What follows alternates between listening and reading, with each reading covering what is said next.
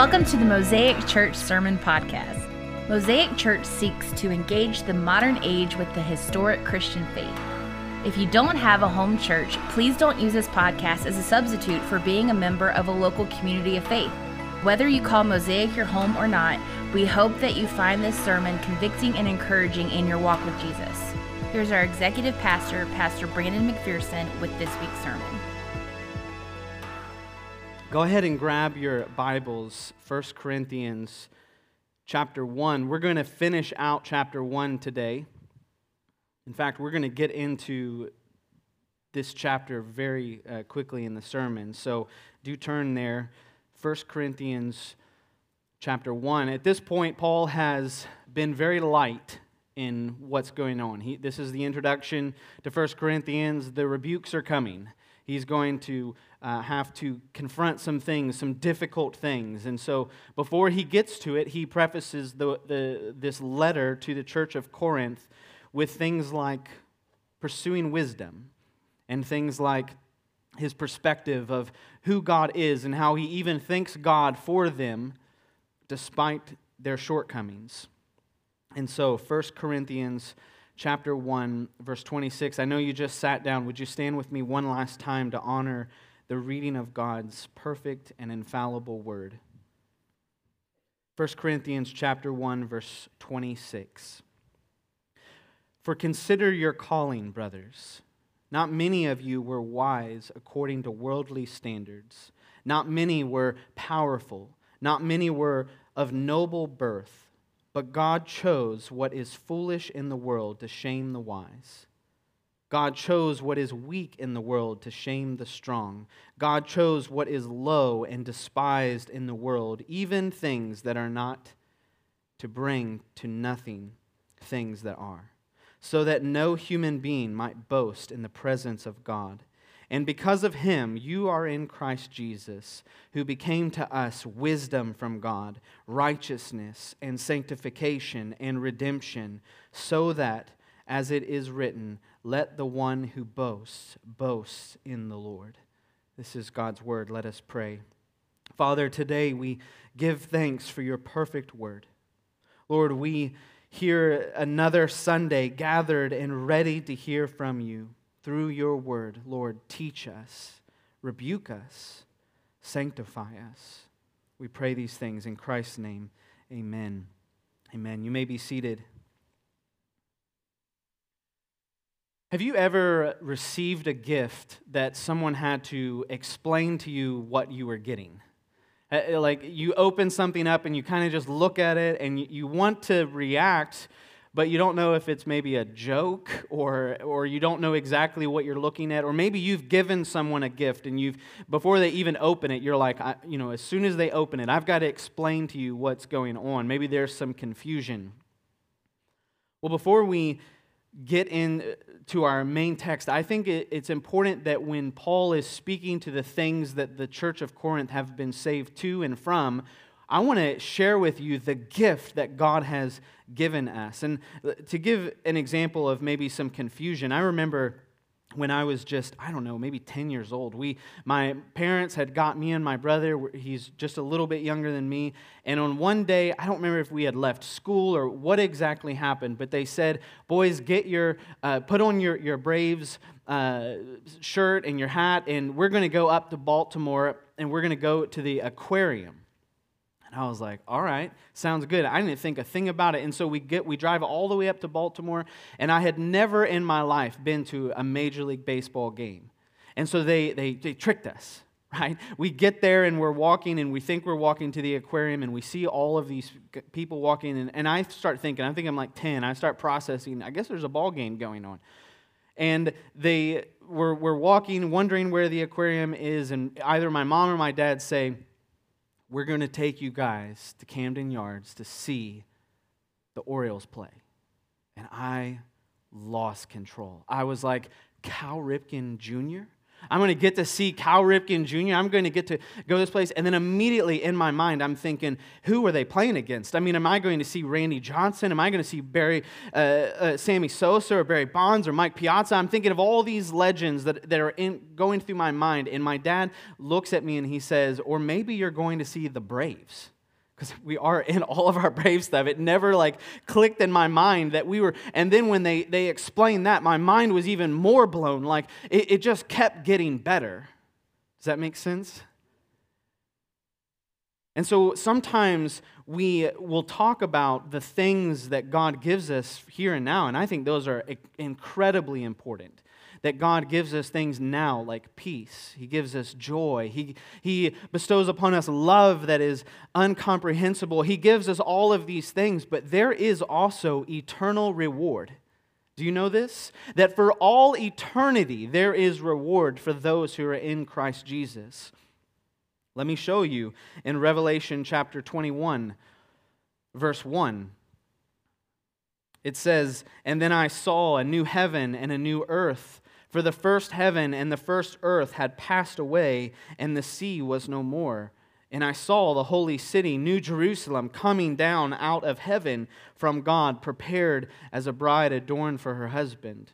And I heard a loud voice from the throne saying, Behold, the dwelling place of God is with man he will dwell with them. And they will be his people, and God himself will be with them as their God, and he will wipe away every tear from their eyes. And death shall be no more. Neither shall there be mourning, nor crying, nor pain any more, for the former things have passed away. This is what John, in, in, his, in this revelation of the things to come, he begins to expound and say, These are the things that are going to happen, that you're going to enter into a type of rest where there will be no longer pain. There will be no more tears. There will be no more suffering. Can you imagine? There, there won't even be any more sin. The removal of the first heaven and earth eliminates the fatal infection of evil in the cosmic order and gives way to God's creation of the new order where sin and suffering and death are forever banished. What an amazing reality, this place where sin is no more, even the fear of sin, even the fear of death. I mean, do you, parents, don't you have this sort of little bit of ongoing anxiety toward your children and the fear that you're going to lose them and the pain that you, you we always, even, even the, the idea of death can overwhelm us. And it's not going to be that anyway. It's not going to be there any longer. Me and my eight year old Ezekiel, we were, we were riding down the road just the other day, and he's asking about heaven, and he's saying, Am I going to be with you for eternity? And, and of course, I'm like, Yes, of course you will. And you're going to be with Jesus, and, and we're going to have fellowship with one another. You're going to be my brother forever. And he it just as an eight year old just gets the, he just kind of stares off and he just starts smiling ear to ear. And i can just see in his eyes and in his mind that he's even beginning to grasp the reality of the reward that god gives his people. Brothers sisters the, the pain is going to end. Some of you are sitting there right now in discomfort Maybe your back's hurting a little bit, or your, your stomach isn't feeling right, or you have a headache, or, you, or whatever it might be. That's all going to end. The removal of suffering. And there will be a new Jerusalem that we will one day dwell in. And, it, and like this world now is just overrun with the, the nations and quarreling and those things, it will all be abandoned. The focus will be on Christ. But the greatest blessing of heaven will be the unhindered fellowship with God Himself. This is your eternal reward that fellowship with the Father forever and completely divorced from pain, suffering, and depravity. From your pain, your suffering, and your depravity, you will no longer be attached to it. Because even so, it's not just the sufferings of this world, but think of the temptations that we face on a daily basis, that you will no longer struggle with lust. that you will no longer struggle with greed, that you will no longer envy, that you will no longer have a desire to gossip, that you will see one another. Even the, the, the person who is saved that you just will never want to talk to here on this earth, in heaven you will be unified in perfect love through Christ. Praise God for eternity with Him. It gets better. It gets better, doesn't it? I mean, in a world that is screaming of the, the days are, are dark, and yes, they are, and the days are evil, and yes, they are, and they're screaming of the, the oncoming doom and that the economy is going to collapse or that the banks are going to fail or all of these things that are constantly covered in our news, the best is yet to come. The world cannot say that. The world cannot say it's about to get better, but I can say, you can say, the things are going to get better. Now, they might get worse before they get better, but Jesus is going to be there throughout all of it. And so we can trust in that reward. We can trust that because God says this, that it is true. And so, what does this have to do with our text? Well, look again at verse 26.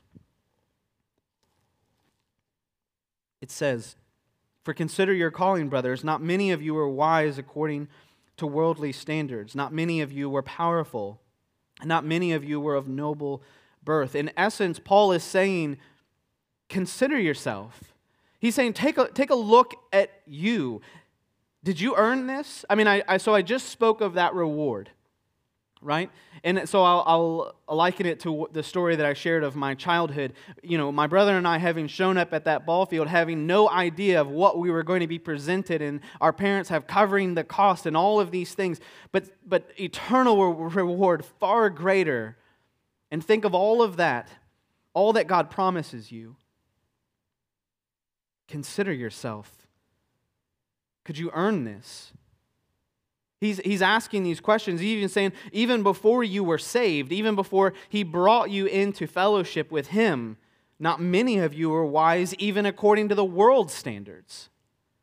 He's saying, before you were saved, you weren't even that wise of a person. He's saying, most of you didn't even have a real influence in your communities.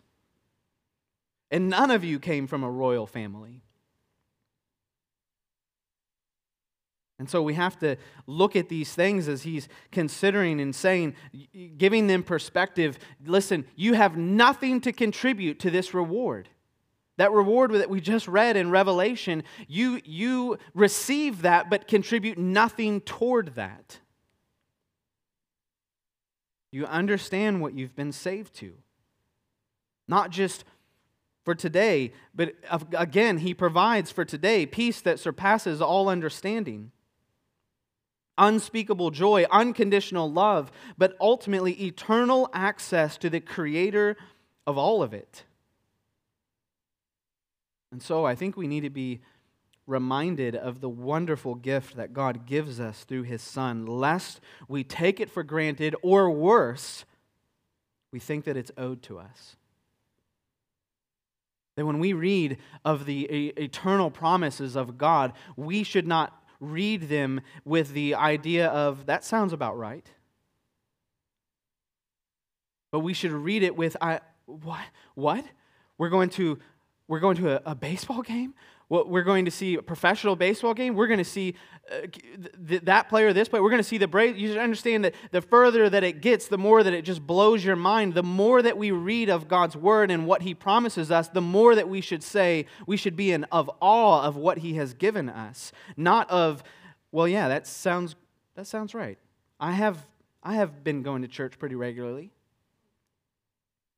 I have memorized some scriptures pretty recently. Many Christians become disgruntled over predestination and election. They say things like, Well, I just don't believe that God would select some to be saved and not others. Or they would say, So you're telling me that there are some people that just don't have a shot? No, what I am telling you is that no one has a shot. There is no one that has a shot. The scandal is not that God allows people to go to hell, the scandal is that He takes anyone with Him. And if you don't believe that, then you have one of two things wrong, maybe both. One is that you have severely downplayed humanity's depravity. Or two, that you have even more severely downplayed God's holiness and the treasure that is found in Christ. Because when you enter into the kingdom of heaven, you will not at any point think yourself. You will at no point think your Sunday school teacher. You will at no point, and, and we might, I don't know what the conversations will be like, but I can tell you that when you get there, it will be thanks be to God.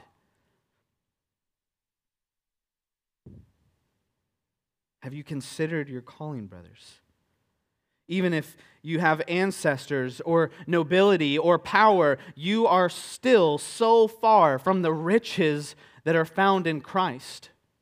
Don't you remember in Matthew 19, the rich young ruler that comes to Jesus, and everyone sees him and they see that he is rich, he is young, and he is a ruler. He is, he's the trifecta, he's the, the perfect uh, person for the kingdom of heaven in the eyes of the Jewish community at this time. And he comes to them, and Jesus says, Give this stuff up. And he turns away, knowing I can't do this. And, and the people are baffled and saying, If he can't get in, how can we get in? I mean, they're, they're questioning, I mean, he's so much closer, isn't he? Look how rich he is. Look how young. I mean, he didn't just get rich over time. He's young and rich, and he's got power and nobility. He has the line, the ancestral line. You are so far from the riches when you are apart from Christ. Verse 27 but God chose what is foolish in the world to shame the wise. God chose what is weak in the world to shame the strong. God chose what is low and despised in the world, even things that are not, to bring nothing things that are. This is how God decided to work things out, that He decided to take what is lowly what seems weak, what seems insignificant, and he makes it great so that his glory is shown. In case you, you missed it last week or any week since we planted Mosaic, let me explain to you what I'm talking about.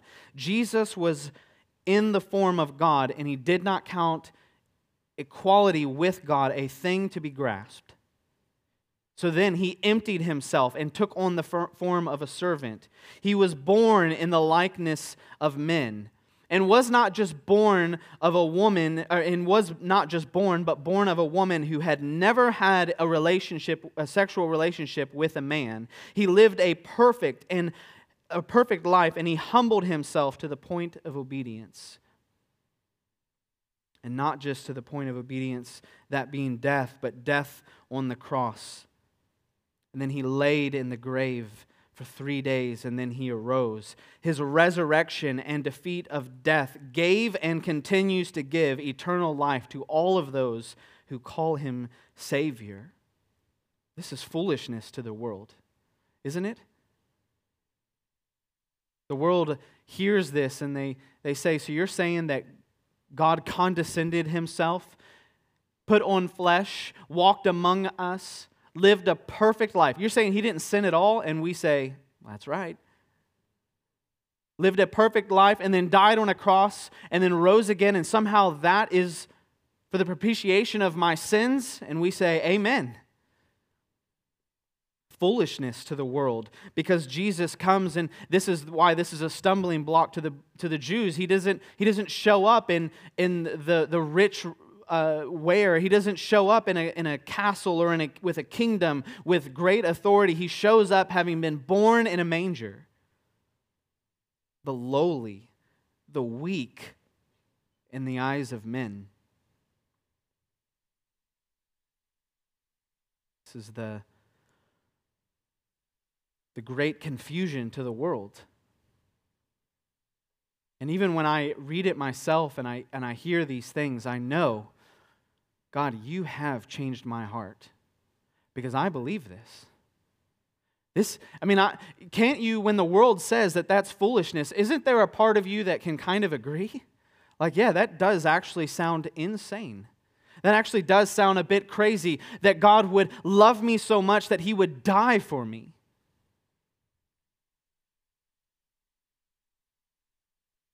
And so he uses the lowly and the weak in the eyes of men. But why? Why does he do that? Well, it's a good question. Look at verse 29 so that no human being might boast in the presence of God. This word boast means to talk with excessive pride and self satisfaction about one's achievements, possessions, or abilities.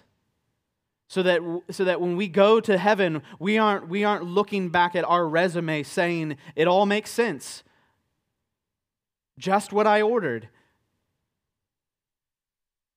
The church is the only place on earth where the highest goal can be discussed, and at the same time, a homeless widow can sit next to a billionaire businessman on the same pew and have equal contribution toward that goal.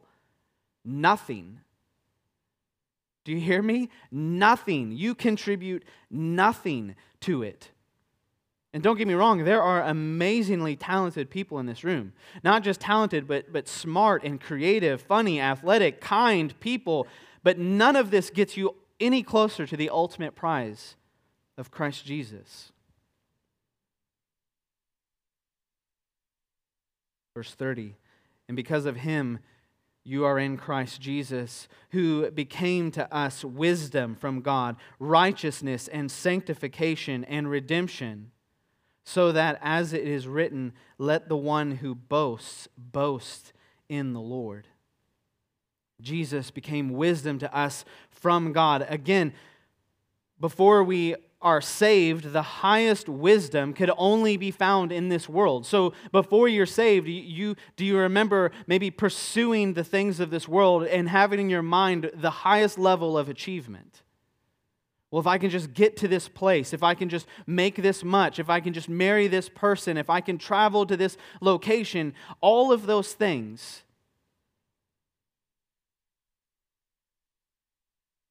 And then Jesus meets us, and all of a sudden our perspective changes, our priorities change, don't they?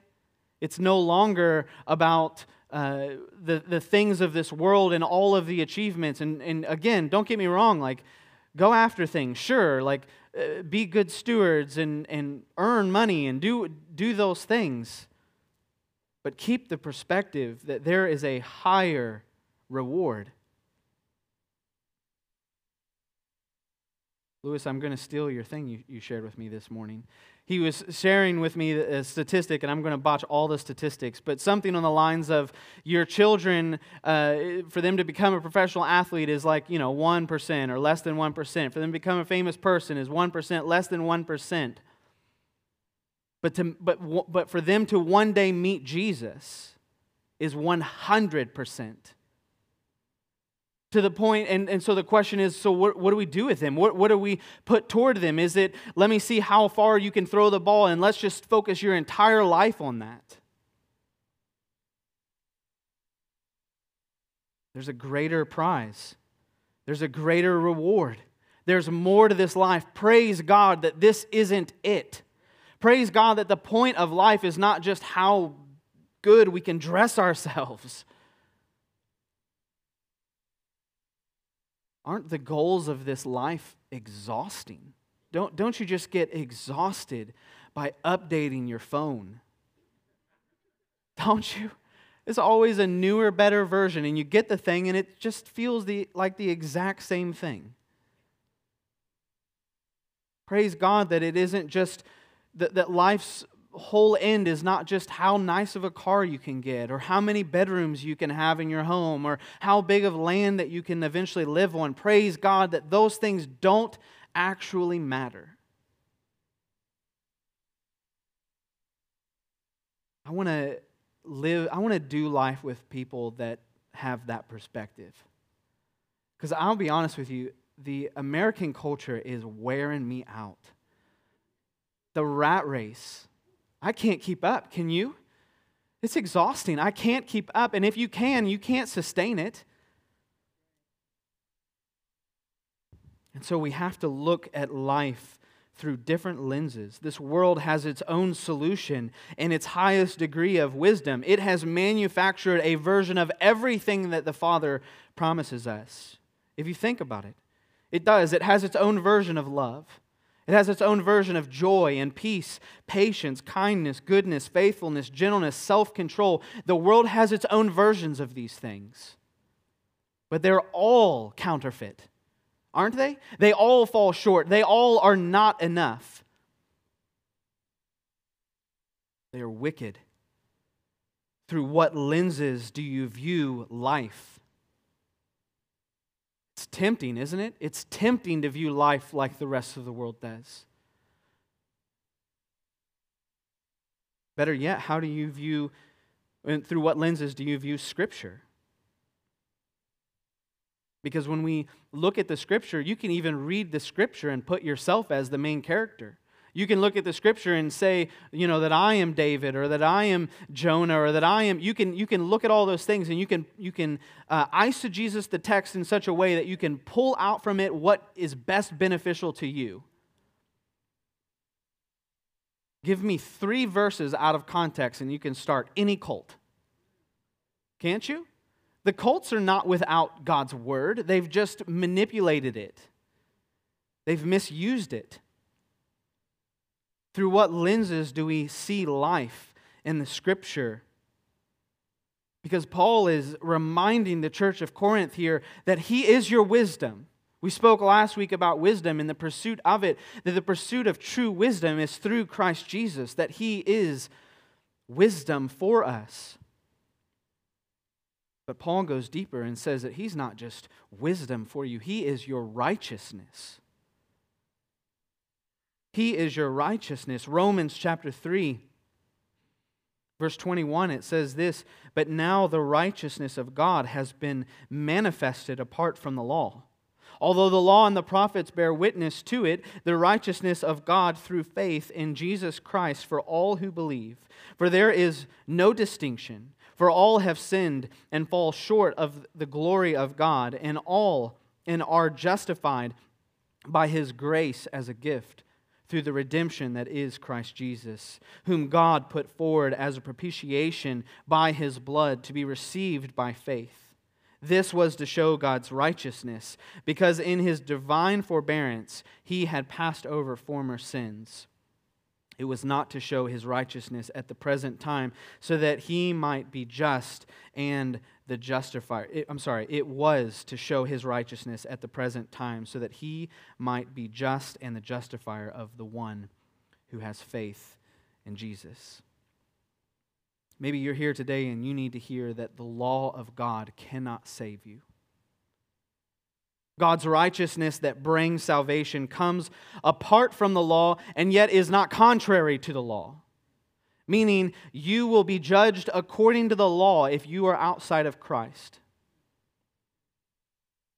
And so we must be saved from it. And so we talk a lot about what we have been saved for, but here we see what we have been saved from. We see our qualifications we see our shortcomings, and we must admit that, that he was, I mean, sorry, we must admit the only way that we can have this life of righteousness is through Christ Jesus. The only way to be counted just is that is through a holy God who declares us just that through his son. And so some argue uh, as often they do when once they hear things like that free from the law they think oh wow great like we can go and do all that we want. But paul continues. He says that there is wisdom and that you have been saved not just for righteousness but for our sanctification. Romans chapter 6 verse 1 it says what shall we say then are we to continue in sin that grace may abound? By no means. How can we who died to sin still live in it? We, we are so uh, adamantly against sin, and rightfully so. And Paul is saying, well, if you're so against it, why are you still in it? I think Richard Baxter says it really well, and uh, I gave the quote to Dale so you could read along. It's in Old English. This is the 15th century. But he said this Sin dwells in hell and holiness in heaven. Remember that every temptation is from the devil to make you like himself. Remember when you sin that you are learning and imitating of the devil and are so far like him. And, and, and the end of it all, of all, is that you may feel his pains. If hellfire be not good, then sin is not good. Do you know that Satan wants you to imitate him? Do you know that, that, that we have been called in Scripture to be imitators of Christ Jesus, that we are reflecting something, whether it be good or evil, that our sanctification is a continual pursuit of the righteousness that Christ has bestowed upon us? As a pastor, I one of, some of the strangest questions I get sometimes, but one, one question that always throws me off is someone who comes to me. This happened a, lot more when I was a youth pastor, but they would, they would come to me and say, Hey, I, uh, I'm just wondering if this is a sin. Can I do this? Look, if you got to go to a pastor and ask, then the Holy Spirit's already dealt with you. If you're sitting there and you're, you're contemplating, and what I'm doing, is, is, that, is that sinful? Then I would say, praise God for his conviction on your heart. And don't come to me and ask. Resist it, fight it, kill it.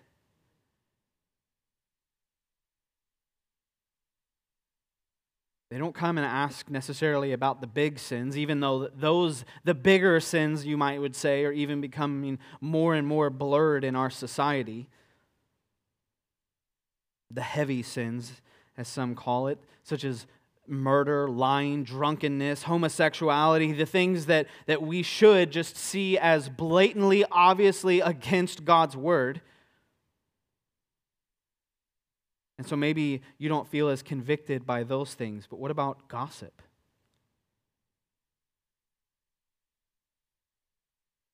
Yeah. What about greed? What about pride?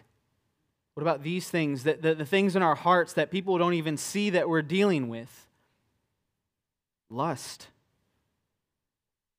Pride is a word our culture has somehow really attached itself to recently. The literal definition of pride is a feeling of deep pleasure or satisfaction derived from one's own achievements, the achievements of those with whom one is closely associated, or from qualities or possessions that are wild, widely admired. Pride, full of yourself. This is where we are, right? And even as a church, we, we combat this within ourselves, this idea that you should, that I should just preach sermons that build you up, that you should walk away here feeling more confident Church, you should not leave the church feeling better about yourself. You should leave the church feeling like you had just escaped a disaster, that being self, and that it was Christ who saved you. We should always leave this place grateful, but not grateful for what we have done. Grateful to have been here, sure, but grateful that God has given us the ability to come into this place and hear these words and to sing songs of him, but we should never leave this place puffed up.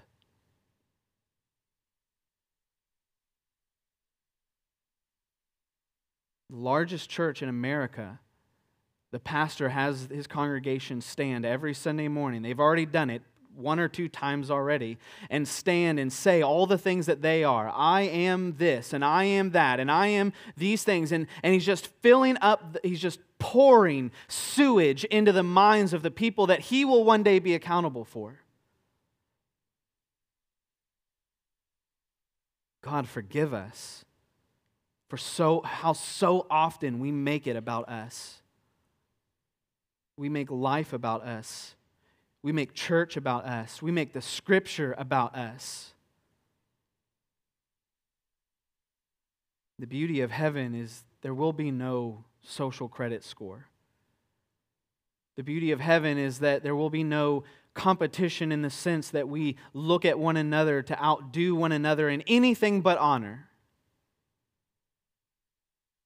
The beauty of heaven will be all eyes will be on Jesus. I've said it many times, but I, I cannot wait to get there. And of course, see my grandparents and loved ones, and I've got a baby up there, and I, I can't wait to see all of that. But just like the rest of you, we will run past those whom we loved on this earth the most straight to the feet of Jesus. And all of those around us will know exactly why. They will be cheering us on. Go. Like, we get it. We understand. We've been here. We see. We know.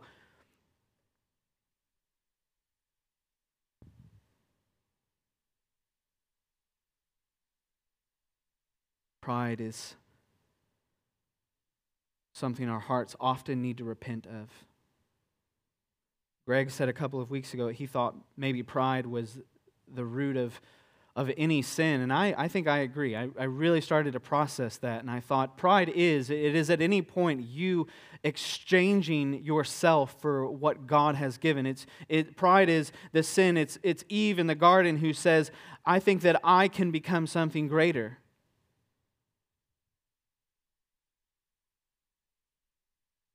Consider yourself, brothers.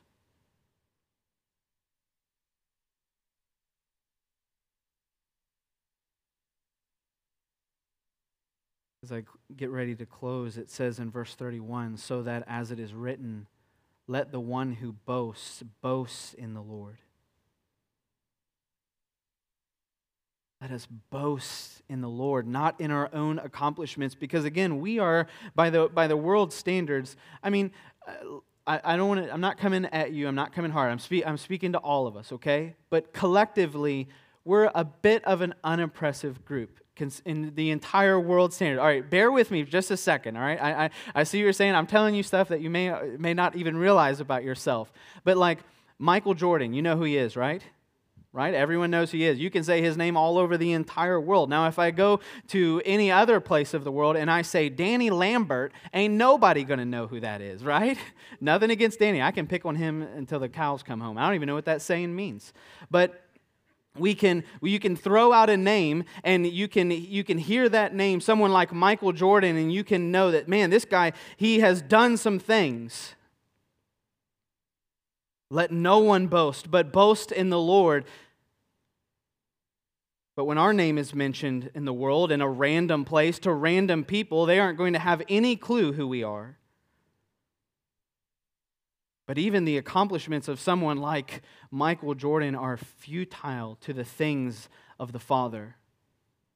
That even the, the, the men and women who have built up the best and greatest kingdoms here on this earth will still have to meet Jesus. A hundred percent of you will see Jesus one day. And you will declare, Holy, holy, holy. Whether you are with him forever or whether that is the last moment you will ever see him. I don't know about you, but the idea of coming before Jesus and Him saying, and it being declared, Well done, good and faithful servant, are the words that I cannot, I long to hear more than any other words ever spoken. And when you hear those words, you're going to say, Thank you. Thank you because I didn't deserve this. I, I didn't earn this. I didn't get anywhere to this. I can boast in nothing but you, Jesus. We are so often, we're too quick to talk about our own accomplishments and yet silent on the things of God.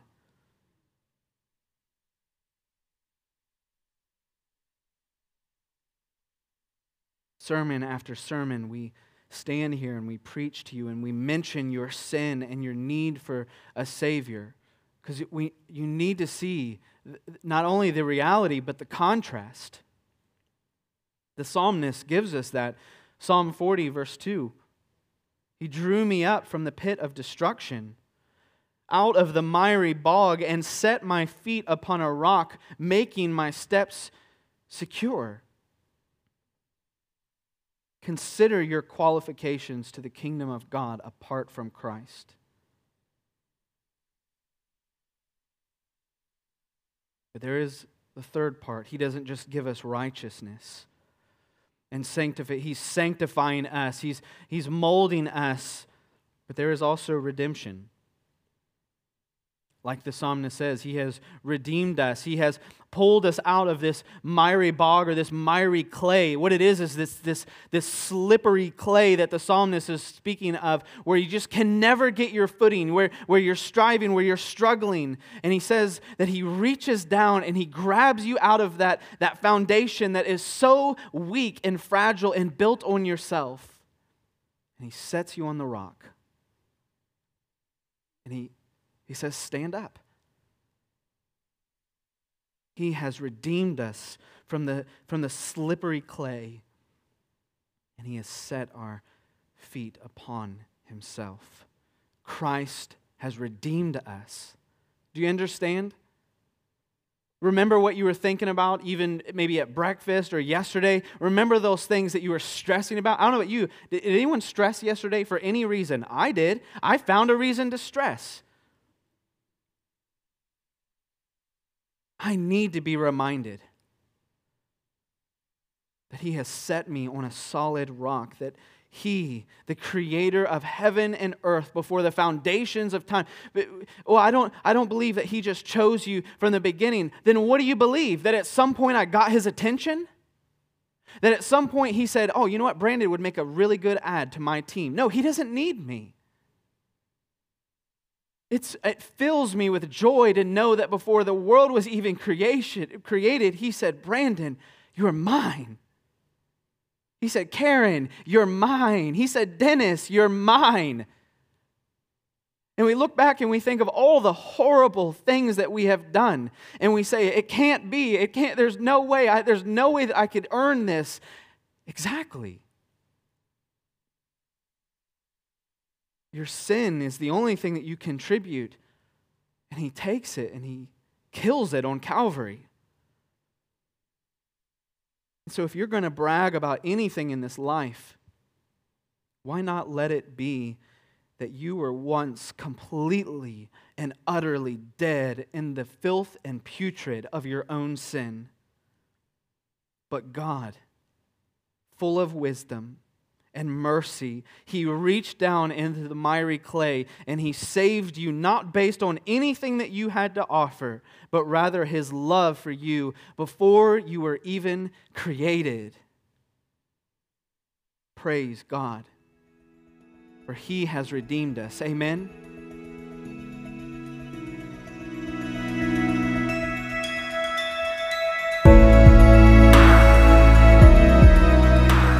Thanks for listening to the Mosaic Church Sermon Podcast.